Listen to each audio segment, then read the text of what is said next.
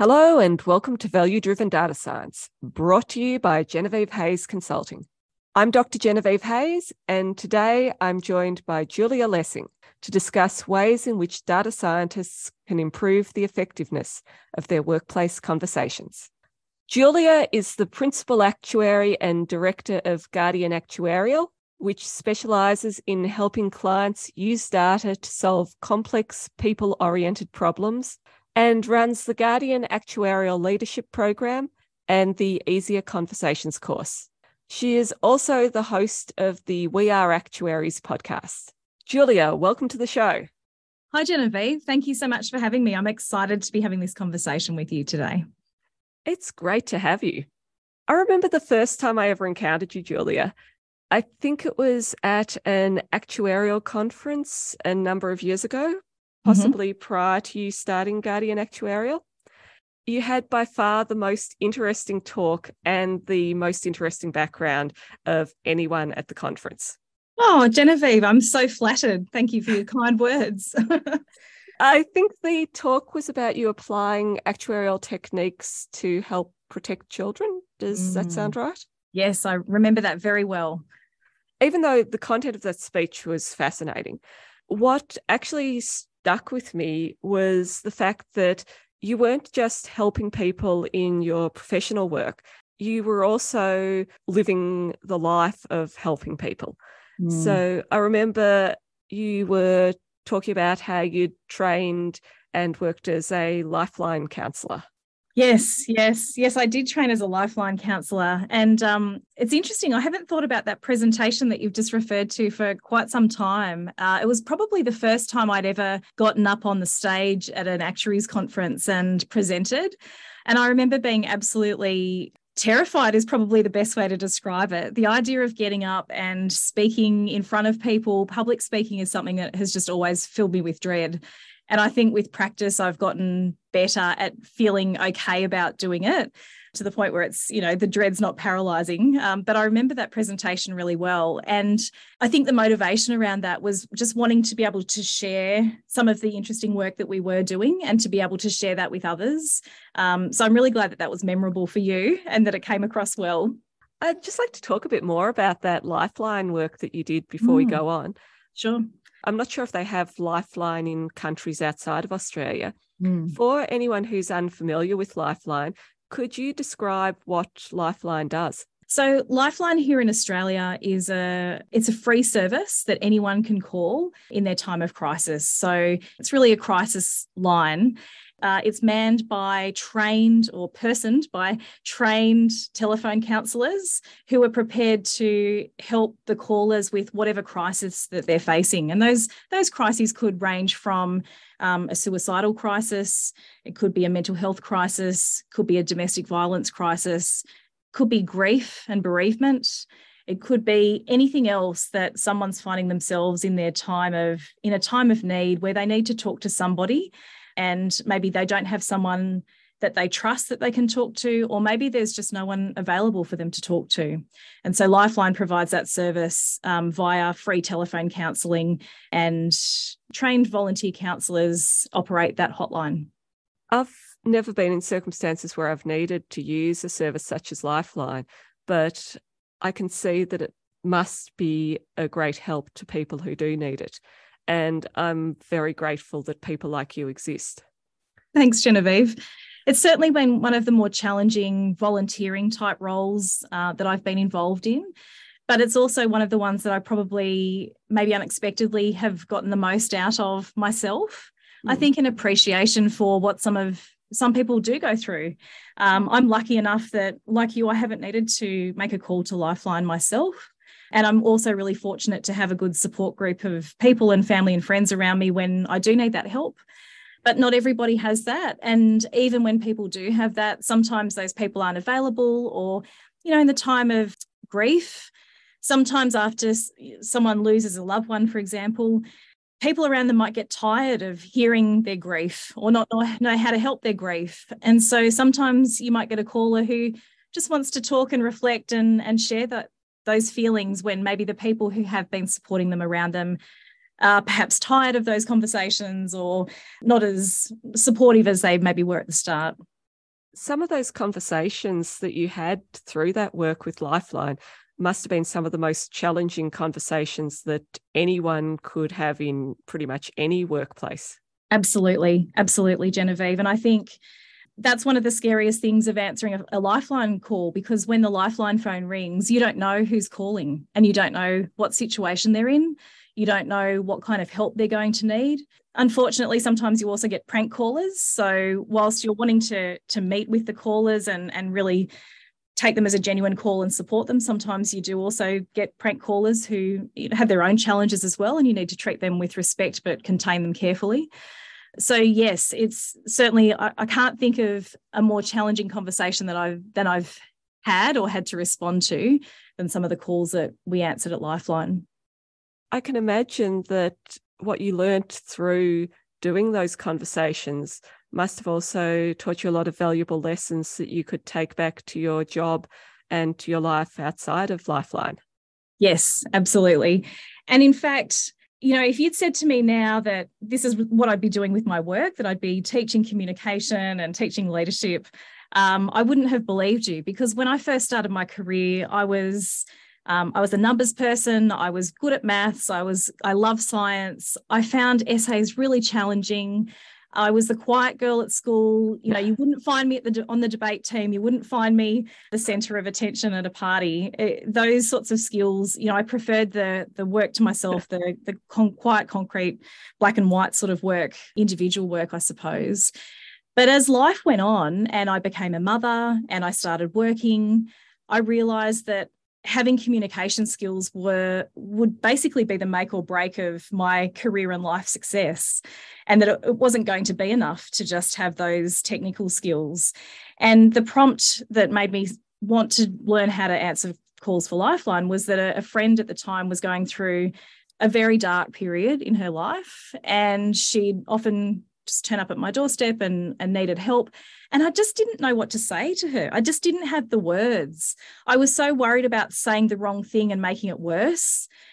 And I was so worried about not saying anything and then not being able to help her. And I just, I felt like I just didn't know what to do. And so then I went and did the training for Lifeline. And the penny dropped for me around communication because up until then I'd thought that communication, you know, people were either numbers people or they were communication people. You know, we are either good at maths or good at English. And I thought that I was just the former and and that, you know, I was just never going to be a good communicator or, you know, one of those one of those people. But then I realized as I went through the lifeline training, which was in terms of all the courses I've ever taken, the lifeline training, getting ready to be on the phones was without a doubt the most comprehensive, practical, useful, well designed, well thought out course I've ever taken in terms of building skills. But as I started to go through that process, the penny dropped for me, and I realized that communication and learning how to communicate is actually not that different from learning how to build a model or undertake some data analysis it's actually there's actually a bunch of micro skills. There's a formula that you can use to combine those micro skills and algorithm if you like for conversations. And they're, they're skills that you can just learn and practice and get better at that it's not just some sort of magic art that you either can communicate or you can't or you can have a good conversation or you can't. There's actually a whole lot of micro skills and a formula that you can use to combine them to have a better conversation and that felt like a real light bulb moment for me when I realized that I could actually use my logical, analytical brain to learn how to do something that didn't involve numbers. The data nerd in me is now getting really excited when you started using words like algorithms. I think that's a good segue into today's topic. Data scientists are constantly being told about the importance of effective communication for their career success if you look at data science job ads, what that seems to translate to is employers want to hire data scientists who can effectively communicate the results of their work. Mm-hmm. And fair enough. If you can't communicate what you've done, you might as well have not done it. Mm, so true. And there are a lot of books and workshops out there on storytelling with data as a result. Mm-hmm. I've got a couple of them on my own bookshelf. but What I find really interesting about the work you're doing is that's not the angle you've chosen to take when it comes to your own communications course. You haven't developed a data storytelling course or a results presentation course. Your course is called Easier Conversations. I'm guessing that that means that it's focused on conversational communication. Yes. Why did you choose to focus on conversational communication rather than data storytelling or presentation skills? Good question. I, I, think they're all equally important. And I think there's already some really excellent material out there. You've already referred to some books. I, have got some books too. I particularly like Cole Nussbaumer Knaflic's book, Storytelling with Data. And, you know, because she was the head of people analytics at Google, and, and she talks about how exploratory data is like opening oysters and we we might open 100 oysters but we might only find two pearls and so mm. when we're presenting the results of our work it's so tempting to want to show everyone all the oysters that we've opened yes. um, and not just share the pearls at the end and i love that analogy because Oh, I know I myself fall into that trap too. You know, I, I, I open oysters and I want to show someone the work I've done opening that oyster. I want to show that graph I've produced or that summary I've developed, or you know, I want to take people on the journey around how I've done my data analysis. When actually, at the end of the day, people don't want to go on that journey. Not everyone wants to go on that journey. They just need to know what does that mean? What what are the pearls? They just want to see the pearls.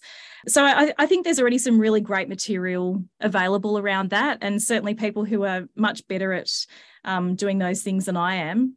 I wanted to develop easier conversations really out of my Lifeline experience. And, you know, that was 10 years ago that I was on the Lifeline phones, but it was such a pivotal moment for me, as I mentioned before, just realizing that conversations are actually a set of micro skills that you can mix and match and combine um, to have easier conversations in any setting. And you can apply that in so many different scenarios. You can apply that when you're delegating work, you can apply that when someone's delegating work to you. You can apply that when you're having a difficult conversation. And I hate that term difficult conversations because lots of conversations feel difficult, but who wants to have a difficult conversation? Why can't we all have easier conversations? And I think we can if we know what those raw ingredients are, if we know what the parameters are, and we know some of the things that we can combine to have a better conversation.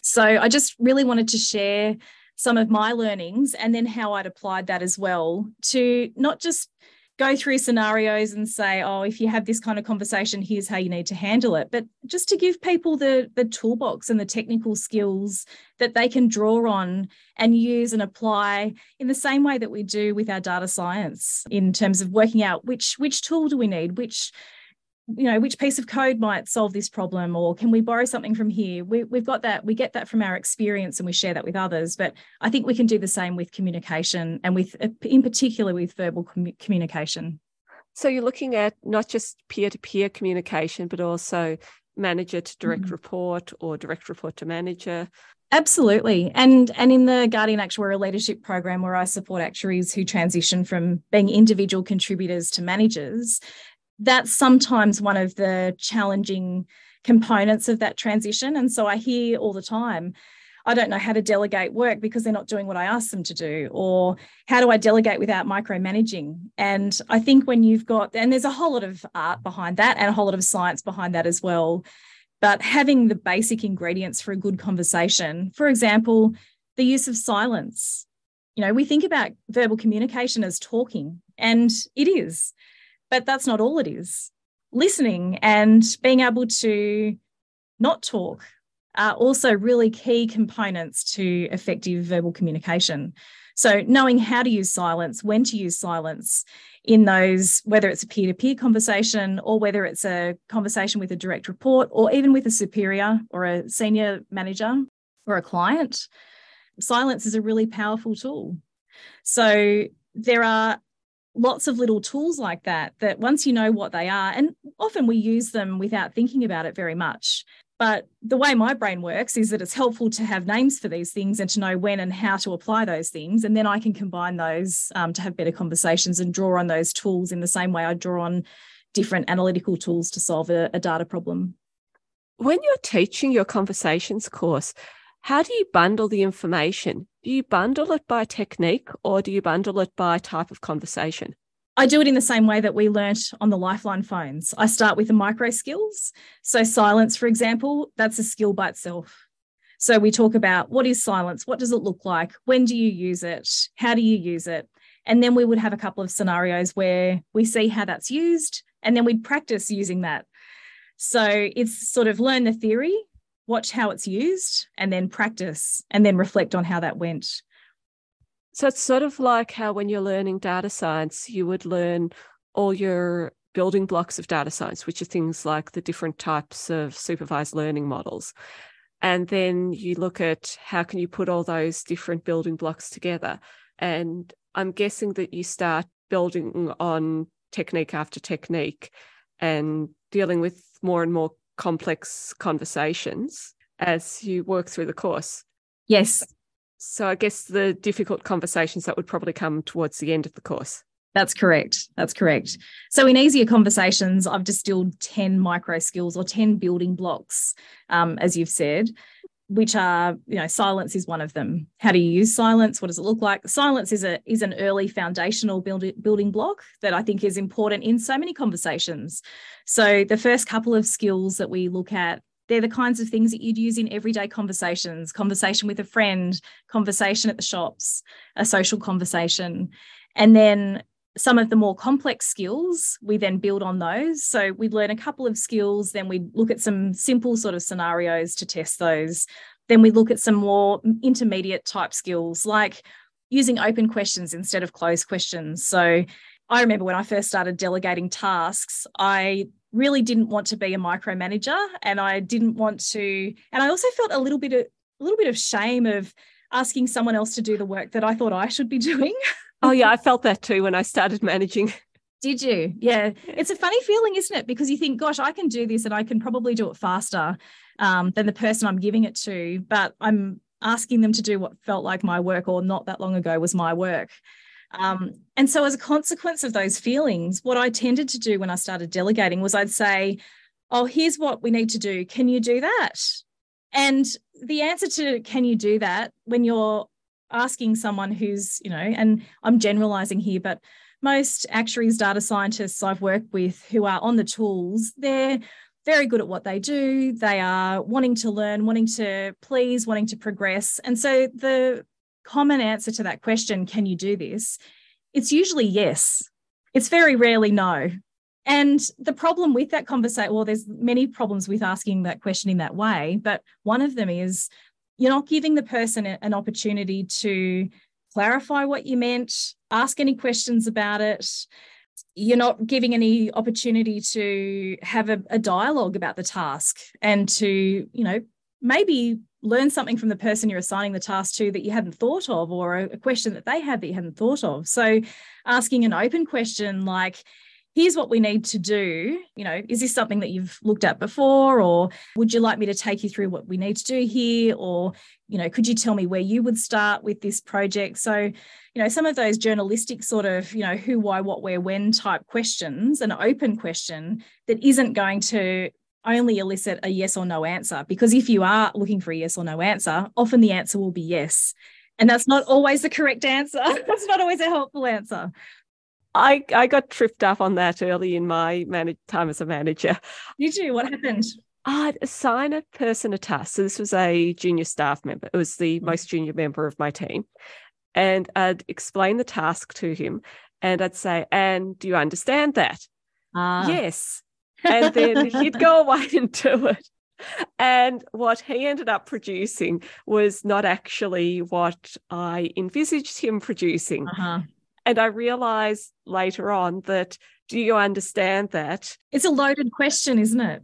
And it's also a subjective question because he probably did think that he understood it, but he's not a mind reader. So he couldn't understand that I had one picture of this work in my mind, and he clearly had another picture of his work in his mind.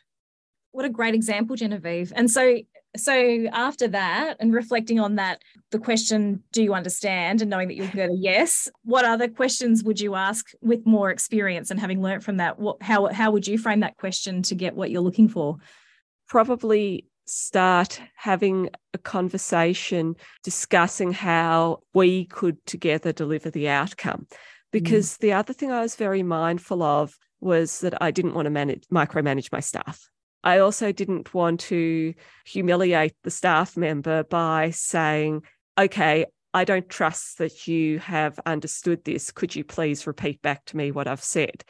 Because that would just be horrible for the poor person. Mm. So I think it's a matter of framing it in such a way that it's not saying, I don't trust you or that I think you're not capable of doing this work. I would probably say, do you want to explore ways in which we could do this work? So let's brainstorm some ideas. And then by doing that, it would allow me to determine are we both on the same page? Yeah. And I think that's the most respectful way of having a conversation like that.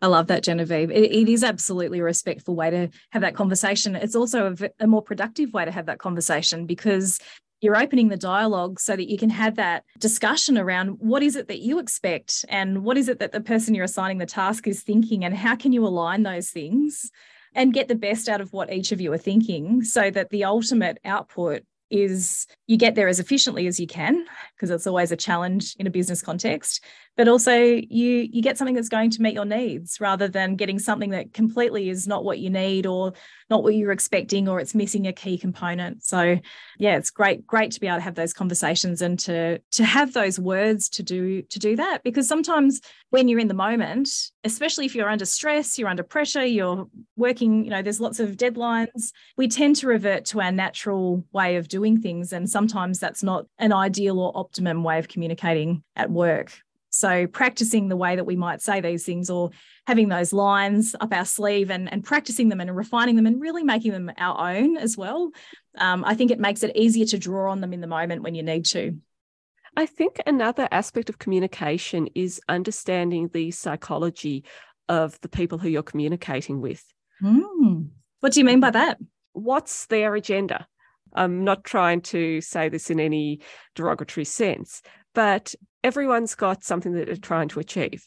It might be someone just wants to keep their job. So if you say something that could make them scared for whether they're going to keep their job, they're going to have a particular reaction. Absolutely. And as much as we like to think that we're especially as as logical rational you know analytical mm. minds sometimes we we like to think that we're very rational and logical in the way that we approach our work but we're all human and we've whether we acknowledge them or not we've got feelings that drive our behaviors mm. and and managers can say things that can trigger certain behaviors whether we're aware of that or not and whether they're aware of it or not so yeah you're absolutely right everyone has um, objectives, and everyone has their own worldview and their own history that will affect how they come to work and how they engage and how they hold a conversation with you and how they work with you. So yeah, there's definitely there's definitely that context to to consider. I once attended this training and they were saying that if you say something to someone, their reaction is one part how they're reacting to what you've said, but the majority of it is what they're currently thinking about. So their current situation, and that mm-hmm. might be I'm cold, I'm stressed, I'm tired, something mm-hmm. like that. And majority of it is their past experiences. So it's what their initial reaction is mostly what you've triggered from their past so true. And and that's not just the case at work that can be the case at home as well. You know you say something to your partner and your partner reacts in a different way and you think why are you overreacting to what I've just said? But they're mm. not reacting to what you've said. They're reacting to, as you suggested, Genevieve, how they're feeling, what they're thinking at the moment. Or maybe someone said that to them when they were small and, you know, it's triggered some sort of, uh, you know, emotion that they weren't expecting. They're not actually reacting to you, they're reacting to something else. The one I always found hilarious when you were at school, did you find teachers would occasionally write on your work, see me? it's terrifying. It would yes. be terrifying. Even in the adult workforce, whenever a manager would say to me, Genevieve, could you see me later? Or could you mm. step aside into this office room because I need to talk to you about something? I would just totally flash back to when I was in primary school and a teacher would write, see me on my work. And I would just go into this blind panic. And I think 99.9% of the times, it was just something really dumb that I didn't, didn't need to panic about. But your brain went back to, oh, I'm in trouble from the teacher because yes, exactly. the teachers would do when you're at school. When I was managing a team, I used to actually say to people whenever I was taking them aside, you are not in trouble, but can I go and speak to you in this room because I want to talk to you and I don't want to disrupt everyone else? Yes, yes. And and that's a really important technique. You know, if you're trying to get some of someone's time, even whether you're doing that with your direct report or even if you're managing upwards or talking to someone outside your team, it's always helpful to give a little bit of context because saying, "Can we have a quick chat?" or "Can you come and see me?" or people often will go to the worst. They'll assume that you telling them off or you or they, you're they're going to get sacked or something terrible is going to happen because so many of us have had those experiences at school like you have um, and like I have where the teacher has just given you something very oblique and not very clear. Yeah, and looking back on it what were the teachers thinking when they did that? Let's hope teachers don't still do that. I hope not. With the students who take your course I'm guessing that they're predominantly actuaries. Mm. Is that hmm. correct? Mm, that's right. Have you had any actuaries who are also data scientists taking the course?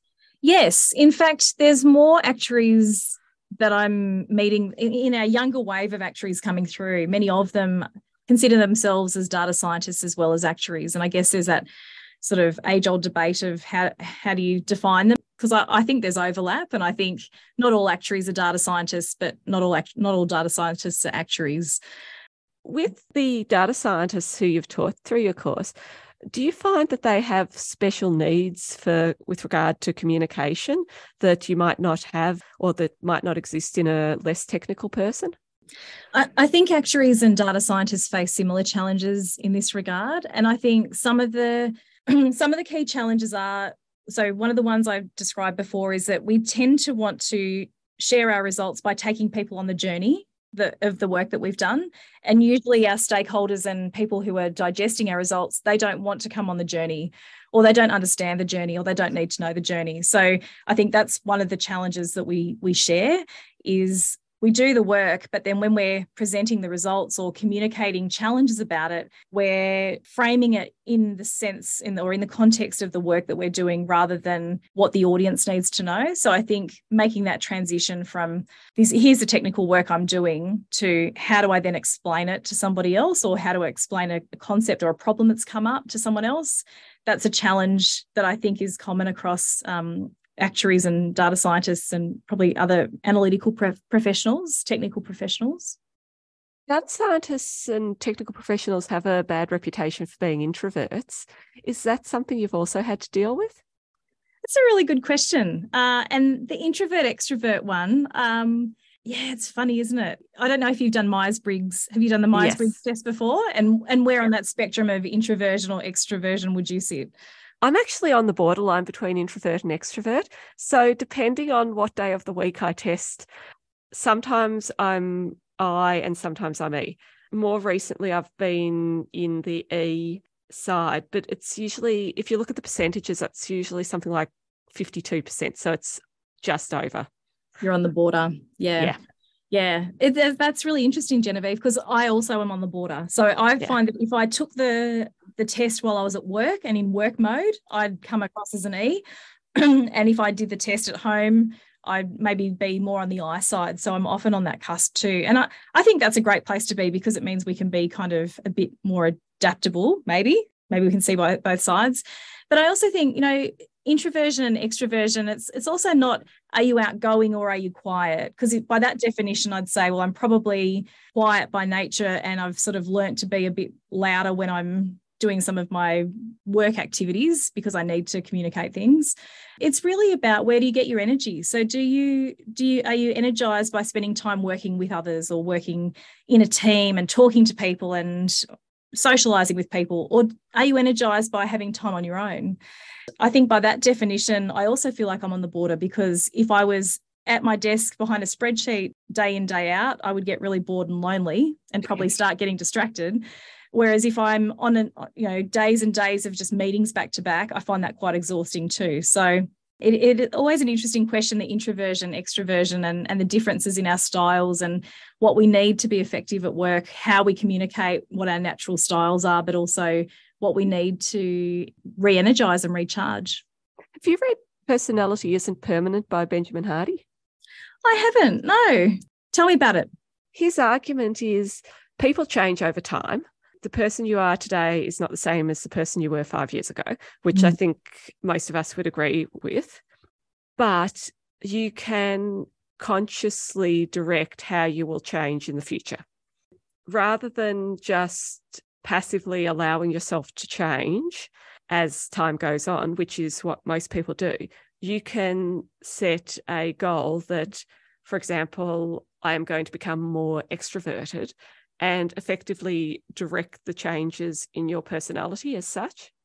That's a really interesting take. So so that it's flexible and we can we can steer how we behave or how we come across. Yeah and i think it's very consistent with the growth mindset as opposed to the fixed mindset. Absolutely. And it, it is interesting to see how we evolve over time and what's possible because you know, like I said right at the start, I, I, thought there were two types of people. There were sort of numbers people and there were words people. And, you know, when I was at school, one of the things I wanted to do career wise was to become a psychologist. And what put me off was I was terrible at writing essays. No matter what I did, I, I felt like I could never get a good score on an essay.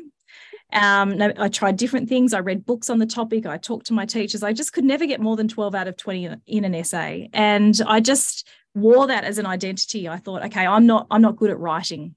I'm not good at writing. I'm good at numbers because my maths tests, it was always more than 12 out of 20 when they came back. So I, I, thought that's who I am. Um, but then fast forward, you know, 20 odd years, and here I am. I spend most of my days writing. I'm writing emails. I'm writing articles. I've had articles published in Australian magazines and international magazines. I write reports for my consulting work. I write all the time. And the only difference is that now I've realized there's a formula behind writing, there's building blocks behind writing. And I've tried to sort of shake off that identity that I used to wear, which is I'm not a writer, I can't write and and i do think we can change and we can evolve over time i think sometimes it just requires a shift in mindset but also so not just but it does require a shift in mindset but it also requires skills and support to be able to make that transition when i was at school my parents every time they went to the parent teacher night they got told she's very quiet Oh, oh yeah. I did not raise my hand in class at all. I think there were some teachers who didn't even know who I was. Really? You were quiet in class? I never said anything. Mm. The only time I said something was I remember in year 12, we are doing Huckleberry Finn, and I was the only person in the class who'd actually read the book, I think. and I felt sorry for the teacher because the poor teacher was asking questions. It was along the lines of, So, what do you think about this? And everyone else in the class was just saying nothing. And I'm thinking, I should probably say something so that this poor woman can actually run the class. Mm, you felt sorry for the teacher. But then I got, I started working as a university tutor when I was in mm-hmm. third year of university. Mm-hmm. And I got offered that job because I was doing very well in the particular course. And I remember walking into my first tutorial and I'd been really quiet up until then. I didn't say anything at university either. And I remember thinking, if I keep behaving like this, I can't be a tutor. And I remember walking into my first class and taking a deep breath and thinking, okay, changing now. Wow. It worked because it I needed to in order to survive. Yeah, and I think we we often do need those prompts or some sort of trigger to invite that change to happen. We we need that you know as you said it, it, was a survival technique and mm. and in our careers sometimes it's a survival technique to build some new skills mm. to be able to continue to prog- progress whether it's progressing into a management stream or whether it's just progressing into a more senior technical role we often need to supplement our technical skills with some extra communication skills um, and i love your example of just deciding that you were going to all of a sudden communicate differently, that you needed to show up differently, you needed to act differently. And yeah, what an exciting example and what a powerful example that you were able to do that. How did it feel after you made that decision and, and that transition to show up differently? It was weird because it was just like a switch flicking. And I was still not answering questions in class after that, but I could at least control it so that I could do it in the tutorials, which is where I needed to turn it on. So when you were in front of the class, you could turn on that switch and communicate differently from how you might be communicating when you were the student in the tutorial. Yeah, then I could go and sit back in the middle of the classroom and get lost again. And did that get easier with time when you were doing more and more of that? Or oh yeah, yeah, yeah. Yeah it got to the point I lectured throughout my PhD, and I was lecturing three or four hours a week during that time.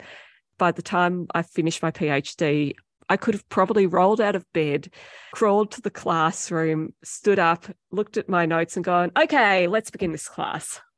So with practice, you it got not only more comfortable, but you you were more natural doing that. You didn't have to work as hard to do that or to switch on. That switch kind of happened more naturally, and you were able to just show up and do it. It's a no brainer now. Well, now you're a podcast host, Genevieve. Oh yeah, we're celebrities, Julia. Who'd have thought? Here we are. Quiet girls from class.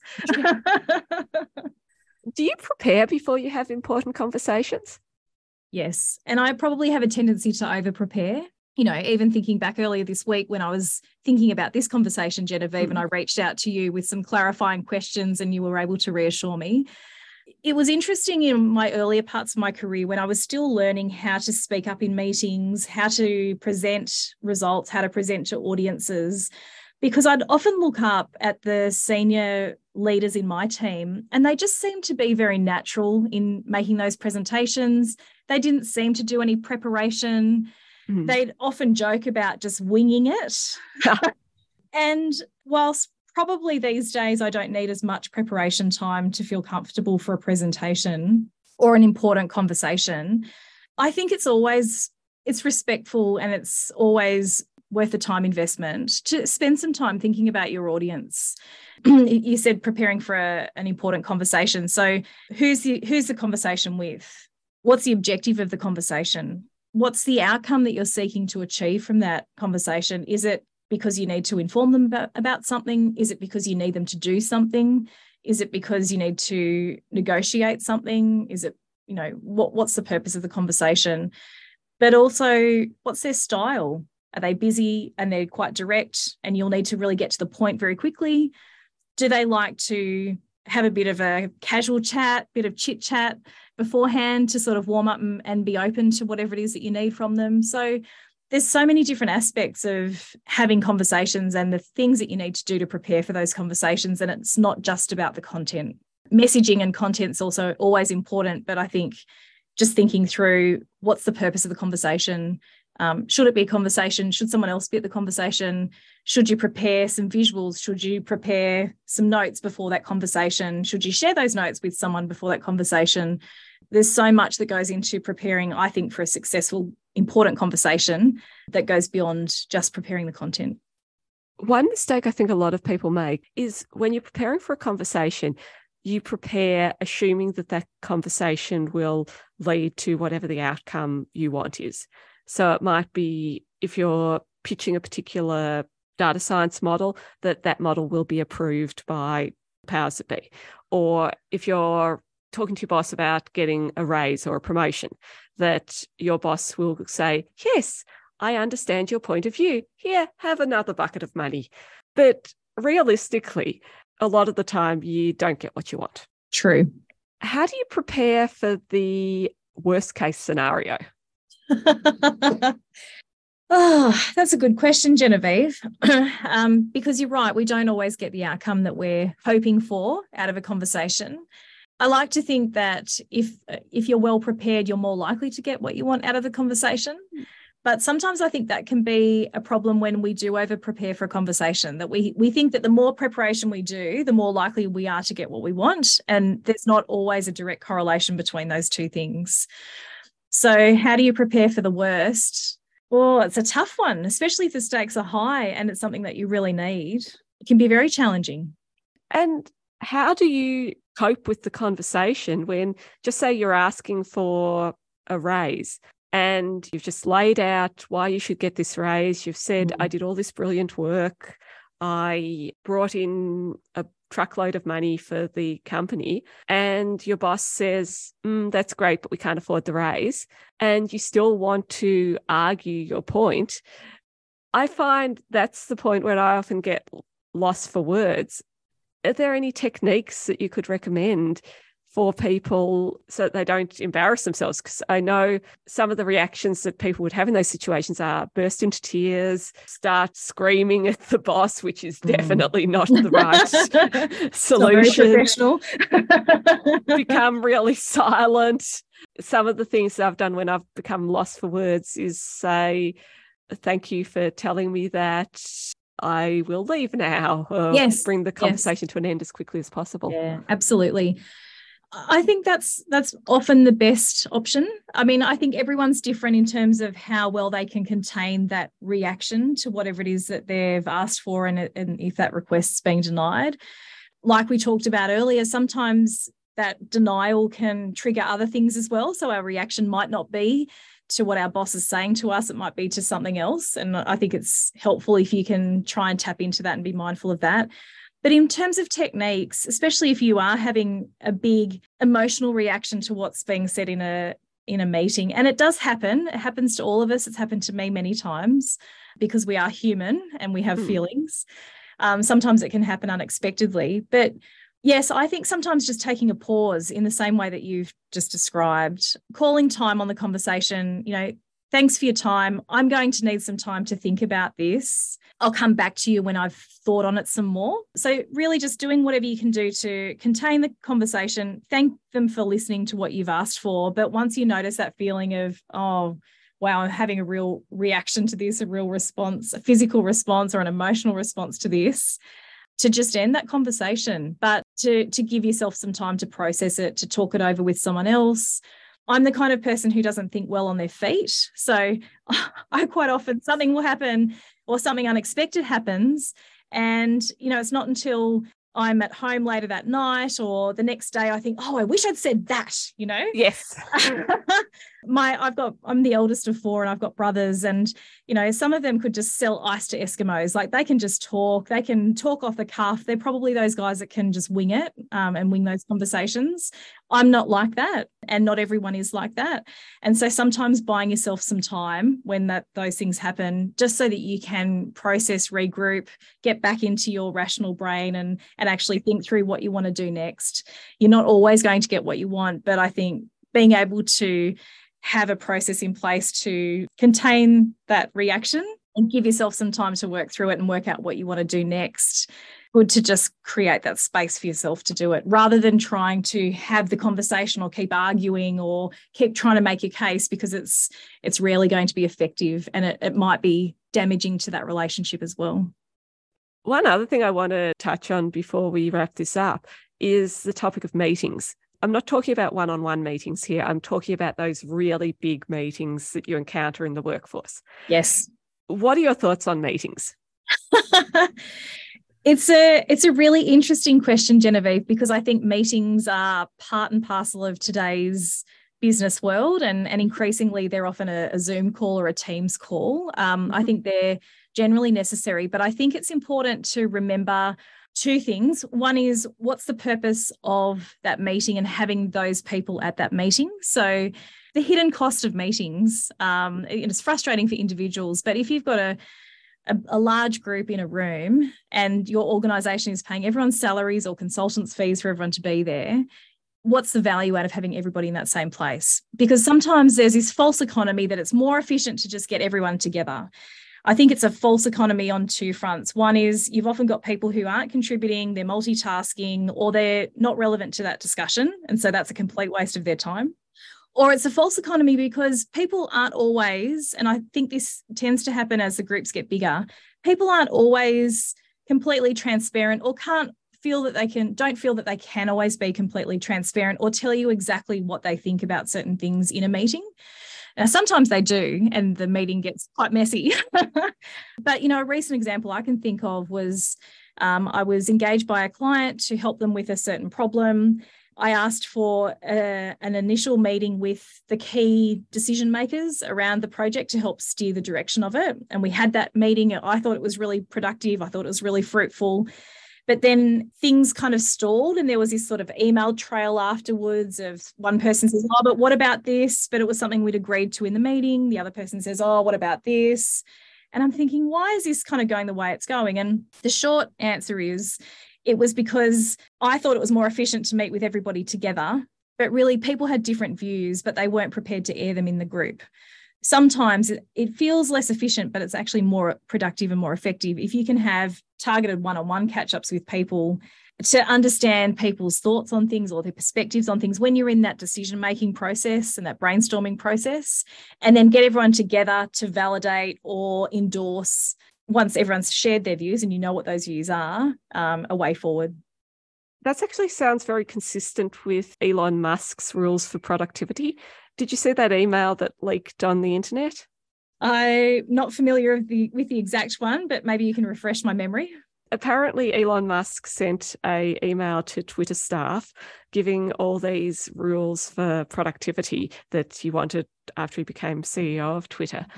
And they're all things like get rid of all large meetings unless they add value, get rid of frequent, regular me- meetings, walk out of meetings if it's obvious you aren't adding any value. Clearly, that man hates meetings. it's it's difficult isn't it? Because i think you know that's one extreme view. I, I, think uh, there is a lot of benefit to be had by getting people together. And that's not always it's not always the most efficient way to reach a solution. It's not certainly shouldn't be the bulk of your time. But there's also an aspect, especially in this kind of post pandemic world, of it can be just nice for people to actually get together and build rapport. So it comes back to what's the purpose of the meeting? Is this a team building exercise? Is this a getting to know you exercise? Are we trying to make some decisions here? And so I think understanding goes back to preparing for a, an important conversation, thinking about what the right format for that conversation is. Is it a one on one conversation? Is it several one on one conversations? Is it a small group discussion? Is it a large group discussion? Is it a paper for consideration that people can take away and think about and then come back with views? So, or is it just team building? Is it rapport building and relationship building? And that's that's okay as a purpose too. I think it's just a matter of making sure everyone's clear about what that purpose is and whether you've got the right forum and format for that purpose to achieve that aim. What's one technique you could use to make meetings more effective? So I always like to have a clear agenda for a meeting. I like to be make sure everyone's on the same page with what the objective is. And if I'm facilitating or chairing the meeting, I will always start by saying, by the end of this meeting, we need to have achieved X. And achieving X might be, I will have given you an update with where the project's up to. Or it might be, we have some questions and we need to have answers from people in the meeting. And the way I want to achieve that aim is by talking about X, Y, and Z. Is there anything else that we need to cover as part of this meeting to achieve that aim and to give that option? So, some it doesn't have to be a detailed written agenda. It can even just be done at the start of a meeting verbally, but just making sure at the start everyone's really clear about what the purpose is of that meeting and how we're going to achieve that purpose and giving people the opportunity to to float things or add things to the agenda and prioritize so that you can get through what you need to in the time you've got assigned. And what if you're a lower status member of that meeting? So not the person who's chairing it, for example. Well, that's why I always like to give some space at the start of the meeting to say, here's what I'm planning on doing. Does anyone have anything that they need to add to that? And I mean, I guess pecking order can be a, a, strange thing in organizations too. So sometimes junior people don't feel as confident to speak up. It's a tricky one. you, you, can, you can, there are techniques that you can use to, to try and elicit that kind of engagement. But you're asking if you are the junior person and you feel like the meeting's going off track Yes. Mm. It's a hard one, isn't it? Because you can either sit there and do nothing and go, well, I've been asked to come and, you know, it's not my choice. Sometimes that has knock on effects to you and your workload, though. So, you know, sometimes you can be saying, especially if someone's set up front what the objective is, if it starts to go off track, you could always ask a question, you know, is this helping to achieve our goals? And I guess that's another reason why having a clear objective, whether it's documented or not, but at least agreed at the outset, so everyone knows what we're aiming for, probably does give everyone in the meeting an opportunity to ask the question if they feel confident to do so and if they've if the facilitators created a safe enough space to do so. Are we still are we getting off track? I'm just wondering uh, the objective of this meeting was to do x y and z but we're talking about you know b c and d one thing i've found when i've been a lower status person is i find if there's something I want to achieve in that meeting, if I make sure I'm the best prepared person in that room, people will often agree with whatever I'm proposing because if they're not prepared and you present a solution, usually their agenda is to come up with a solution in that meeting. So you've got a very high probability that your solution will be chosen. That's a that's a great approach, Genevieve. So going in with a clearly defined solution that you've well thought through mm. and presenting that even as a, a more junior member of the team. Yes. So I've gotten a lot through that way just because no one else was prepared. What a great strategy. Is there anything on your radar in the AI data and analytics space that you think is going to become important in the next three to five years? I think what we're going to see in the next few years is just a continuing wave of increasing sophistication around data analysis and AI. And I think, you know, we've seen that recently with ChatGPT. You know, we, we now, everyone has access, open, free access to, to AI to ask everything they want. And students can use it to maybe cheat on their exams or, you know, lots of concerns there. Um, but what I think is that it will become increasingly a part of everybody's life it's important for us as, as data scientists, um, as technical people, who probably at least have some sort of appreciation about what I what AI is or what data analysis can do and the tools that are available. Uh, well, everyone's on a different sort of part of that spectrum in terms of understanding and even acceptance of the, those more sophisticated technologies. And what I mean by that is when I was at school and I got my first late high school and I got my first mobile phone, all you could do was call people on it. SMSing, you know, there was no texting back then. There certainly was no Facebook. There was no internet. I mean, why would you want a camera on your phone? Just didn't, you know, it was just wasn't something we we thought of. It was just for for calling people. And my kids who are young adults now, they they say to me, "That's crazy. We never use, we never call people on our phones." I mean, and so I think as as data analysis and AI becomes increasingly sophisticated and increasingly part of mainstream life and our mainstream society and culture, some people are going to struggle with the shifts and the way that we're using it. And so I think it's really important to remember that everybody else that we're interacting with has a different view of what it is. They, they might make some assumptions about what it can do, what it can't do, or some fear around it, even. So just realizing that everybody has a different perspective on, on what it is. And what final advice would you give to data scientists looking to create business value from data? Learn how to communicate and practice those skills at work and at home. I think that what's going to separate good data scientists from great data scientists is the ability to understand the context around a business problem and to be able to communicate the results of their analysis, but also work with stakeholders with different backgrounds to really define the problem and to really come up with a, an efficient and effective solution that can be easily explained, that's robust, um, and that can be implemented and, and ultimately make a difference in the world. And with ChatGPT out now, you basically have to be able to communicate better than ChatGPT can. Right, right. Yeah. Exactly. For listeners who want to learn more about you or get in contact, what can they do? I'm on LinkedIn, so feel free to reach out and connect with me on LinkedIn. If you're looking for help around some of these things as well, I'm sure you'll put some links in the show notes to some of our courses and our website. Um, yep. But always happy to have a chat. Thanks very much for joining me here today, Julia. Thank you so much for having me, Genevieve. It's been a really fun conversation. Oh, it's been great. And for those in the audience, thank you for listening. I'm Dr. Genevieve Hayes, and this has been Value Driven Data Science brought to you by Genevieve Hayes Consulting.